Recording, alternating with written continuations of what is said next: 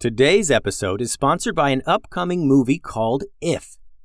Well, we don't go to the theater a lot as a family, mostly because it's tough to find a movie we're all going to like, but If is one of those movies. It comes out in theaters May 17th. I saw the trailer the other day, and we ended up watching the trailer multiple times to check out all the different imaginary friends that are in it. Some of them are what you would think an imaginary friend would be like a nice looking monster, kind of. But other ones are so random, like this one that's a knight and one's a dragon and one is just a banana.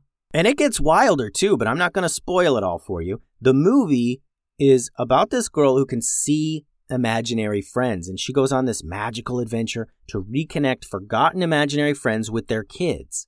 I know me and my kids are going to enjoy going to the theater for this one, and the cast has tons of our favorite performers like Ryan Reynolds, John Krasinski, Maya Rudolph, Matt Damon, Jon Stewart, Sam Rockwell, Emily Blunt. John Krasinski wrote the movie inspired by his own kid's imagination to be funny and exciting for all ages. It looks like a real slam dunk.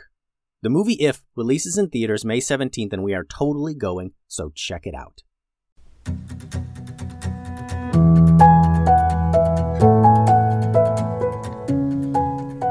Hello, and welcome to another episode of the Kid Stories podcast. I'm Phil Bechtel, and today we're going to hear an origin story. An origin story is one that answers questions like how did this character get to where they are today? And where did they come from? This episode will explore the origin of Tim and Ray from the Ninjas of Valleytown. Today's story is titled Cave Crashers, and I hope you enjoy it. Tim and Ray are up with the sun the brothers live in a small town called Gemrock Village, and every morning they meet at the mouth of the caverns just as the sun begins to creep above the rolling hills. As the sunlight washes over the small village, Tim and Ray check all their gear. Cave crashers need to be resourceful, and their gear usually consists of traps, potions, ropes, food, weapons, and climbing equipment. Often, these two cave crashers will spend the entire day clearing the caves of bandits dangerous creatures and trolls so that the workers can mine the gemstones safely. As the brothers approach the main entrance to the cave, they speak with the miners to learn about what they've been seeing and hearing in the caverns recently. After talking for a few minutes, they discover that miners have been hearing interesting sounds and seeing light coming from the southeast corridor, a place that hasn't been used for mining in many years. Tim and Ray know of a shortcut that will take them right to that area in just a couple hours. While the brothers begin another day of cave crashing, Master Momo and Ben Ben the Ninja were investigating some issues of their own. Not too far from Gemrock Village, on the edge of the dark forest, Momo and Ben Ben were tracking a notorious thief and all around troublemaker that people called the mysterious Mr. Max. Max had recently been stealing from the people of Valleytown, the people that Momo and Ben Ben swore to protect. For three days, the ninjas had tracked Max, and finally they reached an old abandoned cave entrance. They knew these caverns were somehow connected to the mines of Gemrock Village, but they had never been inside. They had no idea what to expect, so they just agreed to take it slow and be cautious. The cave entrance was nearly hidden by fallen trees and overgrown bushes and plants, if it weren't for Momo's excellent tracking skills, they may have never noticed it. And once inside, it took a while for their eyes to adjust to the darkness. It was so dark and difficult to see that they had to walk with their hands along the wall sometimes, feeling their way around. And periodically they would stop to listen real hard, trying to get clues to Max's whereabouts. Eventually, they began to hear faint sounds of talking and the shuffling of feet and clanking of metal. But no matter how the ninjas followed the sounds, they couldn't seem to get any closer. As they continued their search, it began to seem as if they were getting lost. Ben Ben and Momo stopped for a rest and to listen some more. Ben Ben whispered, I don't get it, Master. It, it's like we can hear them within the cave walls, but we can't find where they are. It, it's like they're inside the stone. Before Momo could answer, another voice said, They're below you. Ben Ben and Momo were startled, and they spun around and grabbed for their weapons. Easy, we're cave crashers, We're residents of Gemrock Village, said the man. We? asked Momo, noticing that he only saw one person. I'm Tim, said a voice from behind them. Ben Ben and Momo spun around, surprised to have been so easily snuck upon. And that's my brother Ray. I think we're after the same guys. The four heroes came together to talk quietly. Yeah, we're pretty sure it's a scoundrel named uh, the mysterious Mr. Max, said Momo. He's a powerful wizard. Probably some henchman in there, too. We tracked him here from Valley Town. Hey, how'd you two sneak up on us so easy? Well, I wouldn't say it was easy, answered Tim. But we are cave crashers, and we've been patrolling these caves for many years. Also, you seem to be going in circles. Uh, yeah, I guess we were. Not used to tracking in dark caves, you know, said Momo. Like I said earlier, they're probably beneath this path, said Tim. Follow us. Ben Ben and Momo followed the cave crashers along some of the same paths they had been walking on for hours. Tim stopped and felt along a wall, then pointed and showed the ninjas a crack in the side of the cavern wall. It was just big enough for a large man to slip through and was easily missed. It led directly to the top of an old wooden ladder. We've been here before, whispered Ray. This ladder leads to an old hallway which curves into a large open room. Probably it's where this Mr. Max is hiding. We'll lead the way.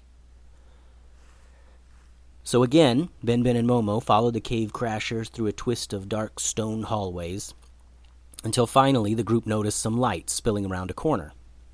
They crept near the edge. Tim took out a small tool.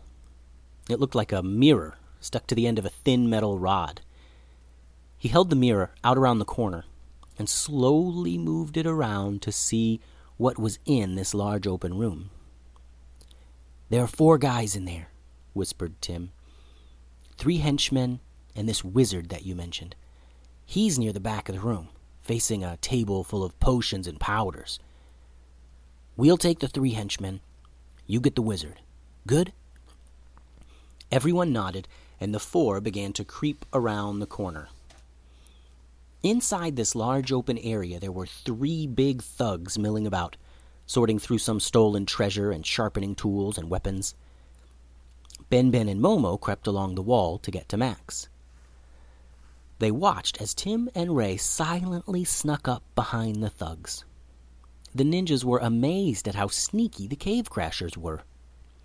Without alerting the henchmen, they had snuck close enough to touch them. Once Ben Ben and Momo were near Max's table, Tim and Ray struck. Just as one of the henchmen was turning around, Ray leaped into the air and thwacked him in the head with his fighting stick. At the same time, Tim went low and struck the henchman in the knee. Then, just as the burly bandit was falling to the ground, Tim and Ray clasped his ankles and wrists in thin iron handcuffs. Ben Ben and Momo were astonished that in a matter of seconds this big brute was completely immobilized. As the henchman fell to the ground, Max the wizard turned away from the ninjas to see what the clatter was. This was their chance. Momo went high and Ben Ben went low as they lunged for Max. But at the last second, Max saw them out of the corner of his eye. He spun around and held up his hand, his palm out. He cast a, a magical invisible force field, and the ninjas crashed into it full speed. They were knocked right onto their backs. Max dashed over to the table full of potions and grabbed a pouch full of purple powder. He threw the small pouch at Ben Ben just as he and Momo were getting to their feet. Ben Ben saw the pouch flying right at him, and it was like time slowed down. He reached for his sword, but it had been knocked away. He didn't know what was in that pouch, but he knew it wasn't good.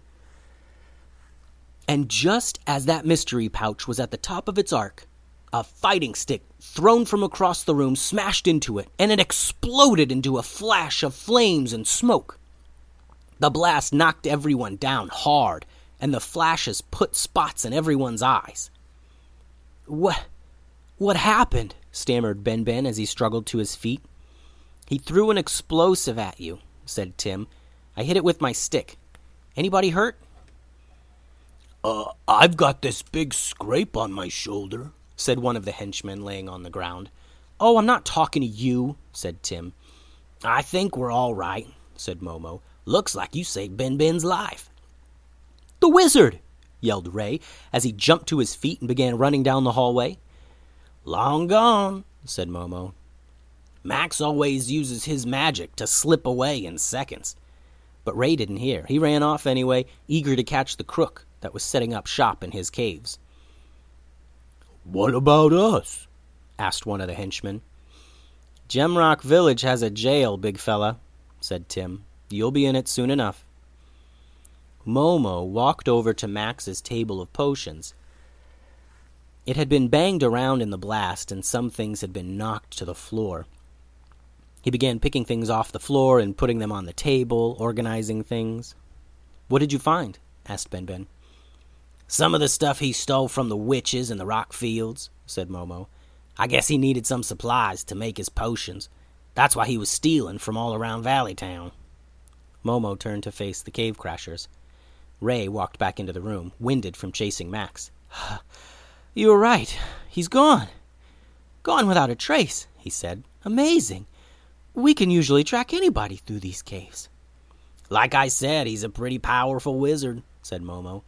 I've been up against him so many times, but he always disappears before I can grab him.